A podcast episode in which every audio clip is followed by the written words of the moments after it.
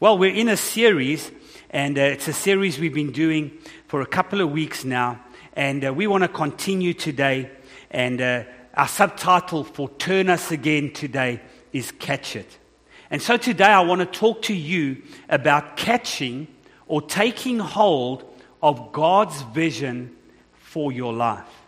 And here in Hebrews chapter 6, verses 19 and 20 in the NLT uh, second edition, we find a beautiful portion of scripture that speaks about this. It says, This hope is a strong and trustworthy anchor for our souls. It leads us through the curtain into God's inner sanctuary. Jesus has already gone there for us. He has become our eternal high priest in the order of Melchizedek. Now, that word hope in the Greek actually speaks about a fond expectation, a confidence of something good that is going to happen in our future. It really speaks of vision. And he's saying here that this vision we have from the Word, this vision we have from Jesus Christ, is the anchor of our soul that keeps us connected with the purpose of God. You see, catching God's vision for your life starts with finding your life in Christ. That's what Paul spoke about in Acts chapter 17, verses 27 and 28 in the Passion Translation. It says, He has done this so that every person would long for God, feel their way to Him, and find Him. For He is the God who is easy to discover. Isn't that beautiful? It is through Him that we live and function and have our identity. You see, our identity is in Christ. Just as our own poets have said, our lineage comes from Him. Listen, it doesn't matter where you were born, or how you were born, or who you were born through. The reality today, if you're born again, your identity is with Christ Jesus, and you are of a great lineage because Christ in us is the hope of glory. Now, we all know that in our own strength, we don't always have the ability or the resource or the perseverance to connect with God and to keep pressing in to the vision He has for us. But you know what? In His strength, we always have what we need. That's what Paul was talking about in Philippians chapter 4 verses 12 and 13. And I want to breathe that into the context of catching God's vision. Here again in the Passion Translation, it says this I know what it means to lack, and I know what it means to experience overwhelming abundance. For I am trained in the secret of overcoming all things, whether in fullness or in hunger. And I find that the strength of Christ's explosive power infuses me to conquer every difficulty. Can I repeat that? Christ's explosive power infuses me to conquer every difficulty. So you see, even when circumstances and storms and obstacles come against the vision and the dreams in our heart, if we can be infused with the power of His grace, we will press through those things, and those difficulties will become the stepping stones towards a better tomorrow. In Titus 3, verses 4 to 8, we see this being further clarified. It says, But when the kindness and the love of God, our Savior, towards men appeared, not by works of righteousness which we have done, but according to his mercy, he saved us through the washing of the regeneration and the renewing of the Holy Spirit, whom he poured out on us abundantly through Jesus Christ our Savior. I love the terminology. He didn't just pour out the Holy Spirit, he poured out the Holy Spirit in abundance, and he did it through Jesus Christ. It goes on and it says, having been justified by his grace, we should become the heirs according to the hope of eternal life. There's that word hope or that word vision again. And notice it says that through the grace of God, we have been made heirs. We've been made heirs of his hope, of his vision for our lives. According to the hope of eternal life. This is a faithful saying. So, Paul writing to Titus, he says, These things I want you to affirm constantly. That those who have believed in God should be careful to maintain good works. Now, we could look today in the, in the context of vision. Good works would be the goals we set that position us on a daily, monthly, or yearly basis to get to the dream or the vision that we feel God has given us. These things are good and they are profitable to men. This is what leads you and I into the cycle of gratitude and worship. Now, this connects us with last week's message. Remember, we closed last week looking at Acts chapter 13, and we saw how the significance and the importance of ministering to the Lord is a key to hearing from the Holy Spirit.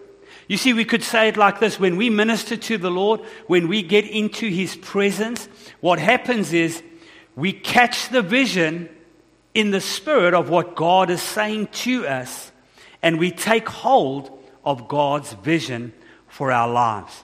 So I want to use an old term, but it's so relevant. It's we got to continue to practice His presence or live in His presence continually.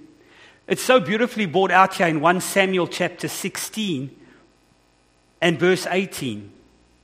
It says here, Then one of the servants answered and said, Look, I have seen the son of Jesse, the Bethlehemite, who is skillful in playing, a mighty man of valor, a man of war, prudent in speech, and a handsome person, and the Lord is with him.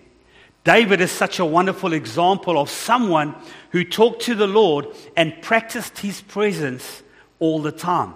Even as a young teenager, taking care of his father's sheep in the fields, dirty and smelly and walking in the sun and amongst the sheep. He would sing psalms and hymns and he would minister to the Lord while playing the harp. Do you know that because of that, David was put forward as the one who would be able to play the instrument when Saul was being tormented by an evil spirit. And when he played and ministered on the harp, Saul would be refreshed, and that, and that peace of God would come upon him. Do you know why David could have such accolades heaped upon him? The key is in the last part of that word, of that verse. It says, and the Lord, or because the Lord was with him. It's so interesting to note that this uh, verse 18 is the chapter right before David finds himself visiting his brothers right in the midst of war where Goliath was taunting the nation of Israel. And it's where David was positioned to go out and to overcome Goliath and win a great battle and victory for the children of God. And that's why we see the presence of the Lord made all the difference in David's life. I'm sure you might have experienced this before.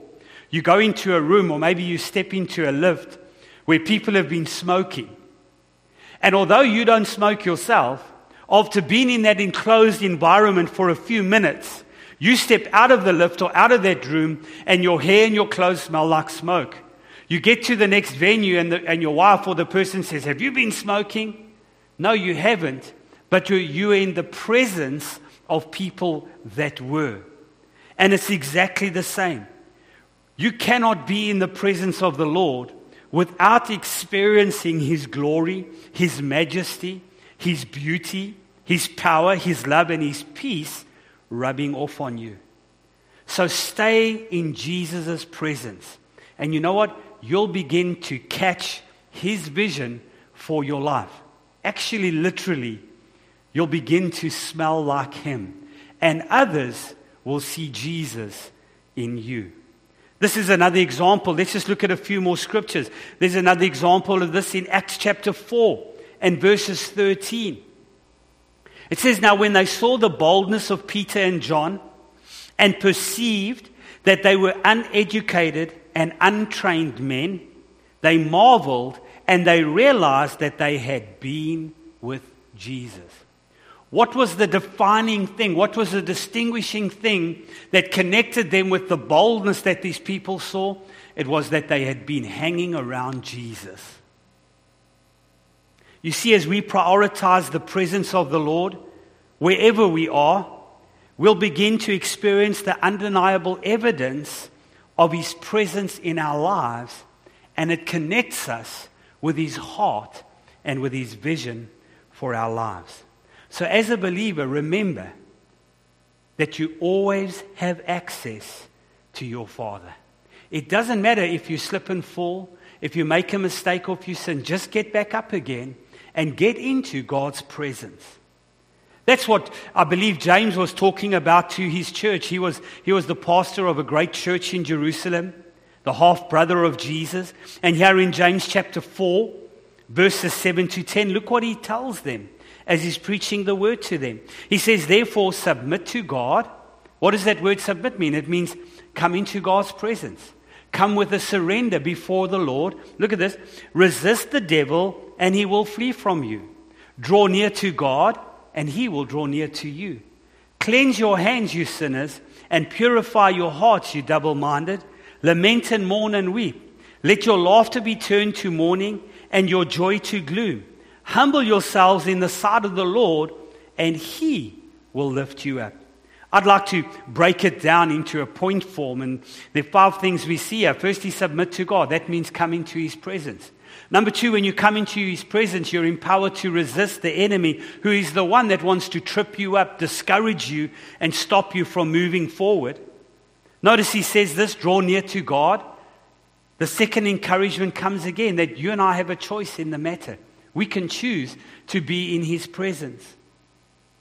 And then it says, cleanse your hands. Now, sometimes we, we get this picture that we've got to beat ourselves up when we miss it. No. What this is simply saying is be, be sincere and honest with the Lord about where you are. Yes, Lord, I messed up. Yes, Lord, I, I got angry with my wife or I messed up over here. Be honest with Him because when you're sincere, it actually empowers you because you're being humble. And notice how this verse ends. It says, And the Lord will lift you up. I really believe that we can see this in the perspective of vision and goal setting. The vision is for God to lift us up. The goals are, we, are the steps we'll take to stay in His presence. So let's go to our goal setting program that we handed out last week. And, and don't forget that you can go to our website, rscfc.com, go to the resource icon, and you can actually download the goal setting program. It is there for you. On the front, we've got our theme for the year.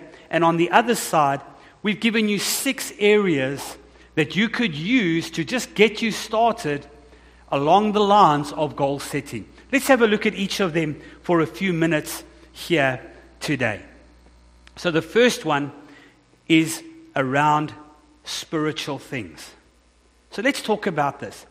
Spiritual speaks to you and I simply about growing in our relationship with Jesus. You see, when, when you're growing, when this is happening, all the other things will start to flow out of your life almost spontaneously. Have a look here at Galatians chapter 3, verses 13 and 14. Christ has redeemed us from the curse of the law, having become a curse for us.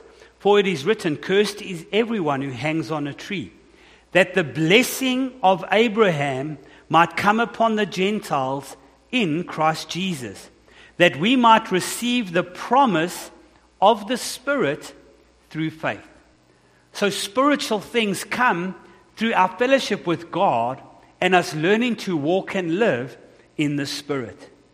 God's blessings are a part of our inheritance in the covenant of grace, which Jesus died to give us.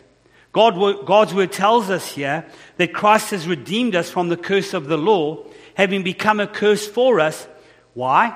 So that the blessing of Abraham might come upon us in Christ Jesus.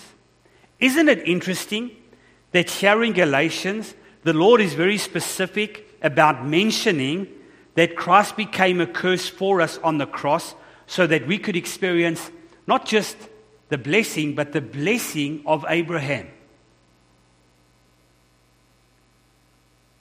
He does not just want us to have any blessing, He wants us specifically here to recognize, He wants us to experience the blessing of Abraham. I think it's therefore really important for us to find out what was he speaking about when he spoke specifically about the blessing of Abraham and that he wants us as the heirs to receive it. Every one of us is an heir. And this inheritance speaks about the fact that we've received this blessing not because we deserve it, not because of what we do, but because of who we are. Now, there are certain, certainly many promises in the Word of God, and I believe as believers we can claim all of them. But let's look specifically at the promise that God gave Abraham. Here in Romans chapter 4, verses 13 and then verses 16. It says, For the promise that he would be an heir of the world was not to Abraham or to his seed through the Lord, through the law, sorry, but through the righteousness of faith. Therefore, verse 16, it is of faith that it might be according to grace, so that the promise might be sure to all the seed. Isn't that beautiful? The promise is sure to you and I because it's by faith through grace, not through our own works, but also to those, uh, sorry, to all the seed, not only to those who are of the law, but to those who are of the faith of Abraham, who is the father of us all. Now, notice something here. It says that Abraham was the heir of the world or the promise to him was that he would be the heir of the whole world. Wow. There's the specific promise to Abraham. He would literally be the, the heir to the whole world. Now, think about it. If you are a co heir through Christ Jesus of Abraham's blessing, that means you're an heir of the whole world. In other words, you have the right to its goods, to its endowments, its riches, its advantages, and its pleasures. This is the specific promise made to Abraham and his seed. And you and I, as believers, should not apologize for it. It is our inheritance in Christ. So I believe primarily our spiritual goals should be around us making the decision to trust God on a daily basis, learning to see what God sees starting to believe what the Word says about us. And that involves replacing our wrong beliefs with the right beliefs based on His words. So, uh, based on His words. So, I believe our spiritual goals should be around some of these following things. Number one, learning to know our motivational gifts. How did God make me, and what treasures and what talents did He put in me? Because when you know what motivates you, you have insight into your personality and what God wants you to be busy with in your life. The second thing that I believe our spiritual goals should revolve around is the reality that we need to grow and develop the fruit of the Spirit in our lives. We can find those fruit in the book of Galatians, chapter 5. There are nine fruit and there are nine spiritual gifts and there are five motivational gifts. And next year, when we do the SOAR discipleship, I'd encourage you to do our course, uh, which is, helps us to identify what our gifts and what our talents are. And then, number three, we need to trust God next year that God would use us to flow in the gifts of the Holy Spirit. Because the gifts of the Holy Spirit will build us up and help us to build one another up so that we walk in our purpose. Number two, the second one is our personal goals. The first one was spiritual, the second one is personal. Now, what do we mean when we talk about our personal goals? Well, our personal goals would include our soul, our mind, our will, and our emotions, which feeds into our personality. In other words, we need to establish the course we want to run. We need to know the race that God wants us to be in. And then we need to step into our calling. Because you see, when you step into your calling, that's where the anointing of God is. And that's where you'll begin to flourish and be successful. Once you find that, then it's your responsibility to be faithful. Have a look at Ephesians chapter 4, verses 22 to 24. It says that you put off concerning your former conduct the old man, which grows corrupt according to the deceitful lusts, and be renewed in the spirit of your mind, that you put on the new man, which was created according to God in true righteousness and holiness. In other words, our personal goals should be set around us continually putting on that new nature. You know, after all the painful things that have happened in our past, they've come and gone, God still wants you and I to enjoy every single day of our lives. But this won't happen until we make up our minds to take hold of the abundant life that we have in Jesus Christ. Until we do that, the devil will always continue to try and steal it away from us. Things will change for the better when you and I learn to live by putting on the new nature according to who we are in Christ Jesus. Number three, the third area is around our health. What, what goals are we setting for our health? Now, I believe health here is spoken of in 1 Timothy chapter 4, verses 8 to 11. Notice how it starts off. It says, For bodily exercise profits a little, but godliness is profitable for everything, having a promise of the life that now is and of that which is to come. This is a faithful saying and worthy of all acceptance. For to this end we both labor and suffer reproach, because we trust in the living God, who is the Savior of all men, especially of those who believe. These things command and teach. Notice, he didn't say bodily exercise is of no value. He said bodily exercise is of little value. But godliness is of greater value. In other words, he's saying you've got to build your health on spiritual principles. But I really want to encourage you and I. Let's build and maintain good, healthy habits physically, mentally, and emotionally. Remember, Jesus sees things differently to you and I. And we need to go back to the Word and learn to see what He sees. When we experience disease or lack, or we are trapped in fear, battling with guilt, or struggling with an addiction, or even with a sin in our life, Jesus doesn't see the problem, he sees the solution. He sees God's healing, God's grace, and God's power superabounding in our area of weakness.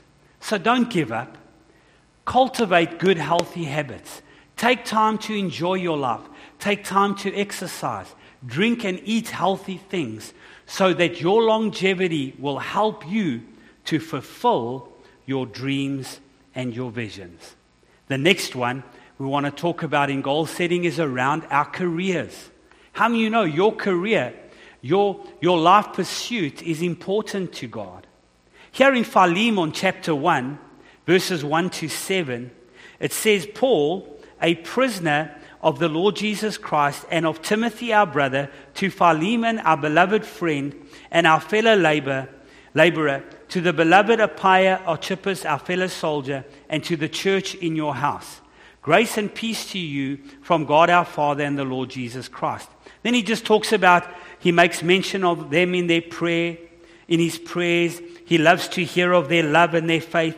And right at the end, in verse 7, it says, for we have great joy and consolation in your love, because the hearts of the saints have been refreshed by you, my brother. Now, you might think, what has this got to do with career? Well, let me explain to you. This letter of Philemon was written by Paul to Philemon, who was a very wealthy slave owner during those times. He was a wealthy man. He had been born again. He was funding and even hosting the church in his own home. And Paul writes this letter to Philemon on behalf of Onesimus, who was a slave of Philemon, who had run away and escaped. Paul bumped into him on one of his missionary journeys and led him to the Lord Jesus Christ. And through that relationship, Paul had become very fond of Onesimus. And so he writes this letter appealing to this rich businessman and saying to him, Listen, you need to reconcile your relationship with Onesimus. And if he owes you anything, I even undertake to pay his debt. This tells me that your career is important because it helps you to fund the kingdom and to build great relationships and to be part of what God is doing in the kingdom. So, you know what? Be faithful with what God has given you, be progressive, and do your best to be excellent in everything you put your hands to. Plan your work and then work your plan and do it as unto the Lord. That's what Paul was appealing to Philemon in this letter. The next one then is around our relationships. And it's so interesting that out of that we flow into relationships. And what are the goals that you're setting for your life in relationships?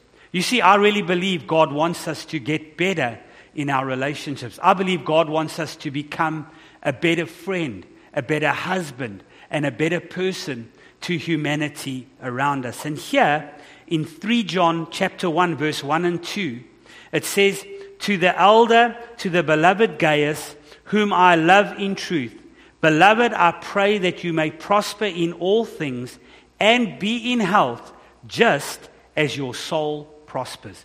Now I want to use this verse as a reference for both our last two, both relationship and also uh, wealth. But here if you read this book of 3 John, you'll see that he mentions three main characters in this book. The first one is Gaius, who was actually a, a born again believer, also a wealthy man, who demonstrated his Christian faith by being generous, hospitable, and welcoming strangers into his home. The second person he speaks about is Diotrephes. Now, Diotrephes uh, was a man who was caught up in selfish pride and he was disrupting the harmony and the fellowship of the healthy relationships within the local church. He was bearing strife and contention. He was uh, gossiping and bad mouthing and complaining about everything. And Paul, actually, uh, uh, John writes this letter to address some of these issues. And then the third person he speaks of is Demetrius. And Demetrius exemplified Christian fidelity and generosity. He had impeccable character. And it actually says that he was a person who was worthy of being imitated because he was a real Christ follower. And that should inspire you and I. You see, we've all got things in our lives that we need to overcome, things we can do better at. But you know what? Let's set a goal for our lives in this upcoming year that we're going to get better at being who we are and being the best we can possibly be. And then finally, we come to the financial goals. Now, that same scripture we just read says this Beloved, I wish above all things that you may prosper and be in health. It's God's desire that we live a healthy life, but He also wants us to do well financially. So we should start to set goals for our financial well being and growth. The way we do that is make sure we don't chase things but that we seek God first by applying the principles of the Word, living on a budget. I remember a great preacher, uh, Joel A'Bell, preaching a message many years ago that struck me and helped me so much. He said, You and I need to learn to live on less so that we'll have more to give away and to make a difference. And I think that's a great principle to live on. You see, as we develop a lifestyle of generosity, our world will get bigger and our lives will become fuller and enriched by the presence of the Lord Jesus Christ. So, in closing, let's have a look at two scriptures here in 2 Corinthians 9, verses 8. It says, God is able to make all grace abound towards you, that you always, having all sufficiency in all things, may have an abundance for every good work. And then verse 11 says this while you are enriched in everything for all generosity which causes thanksgiving through us to God. Let's be generous. Let's allow God to enrich our lives so that we can live out and fulfill the dreams and the goals that God has given us individually and as a local church here on the South Coast. Let's pray together. Perhaps you're listening to this and you've never made Jesus the Lord of your life, and you feel a, a gentle tugging on your heart that you'd really like to know Jesus. Would you pray this prayer out loud with me right now, wherever you are, listening or watching? Just be sincere in your heart, and God will do the rest. Pray this prayer with me. Say, Father God, I believe today that Jesus is the Son of God, that He died for my sin, and that you raised Him from the dead so that I could be saved. I accept and receive Jesus into my heart as my Lord and Savior. Thank you for saving me. Now, if you just prayed that prayer, we'd love to connect with you. We'd love to send you a booklet and a Bible, and we'd love to help you in your journey of serving God and becoming a Christ follower. It surely is a great adventure. Or perhaps you're there today and you have a testimony you want to share with us, or perhaps you want to send us a prayer request you'd like us to agree with. Send us an email or a WhatsApp, and we'll get onto it straight away. God bless you. Myself and Mandy are praying for you. And if you're ever down on the south coast in the Margate area, come and look at us, look, look us up and come join us for a Sunday service. God bless you and enjoy the rest of your Sunday.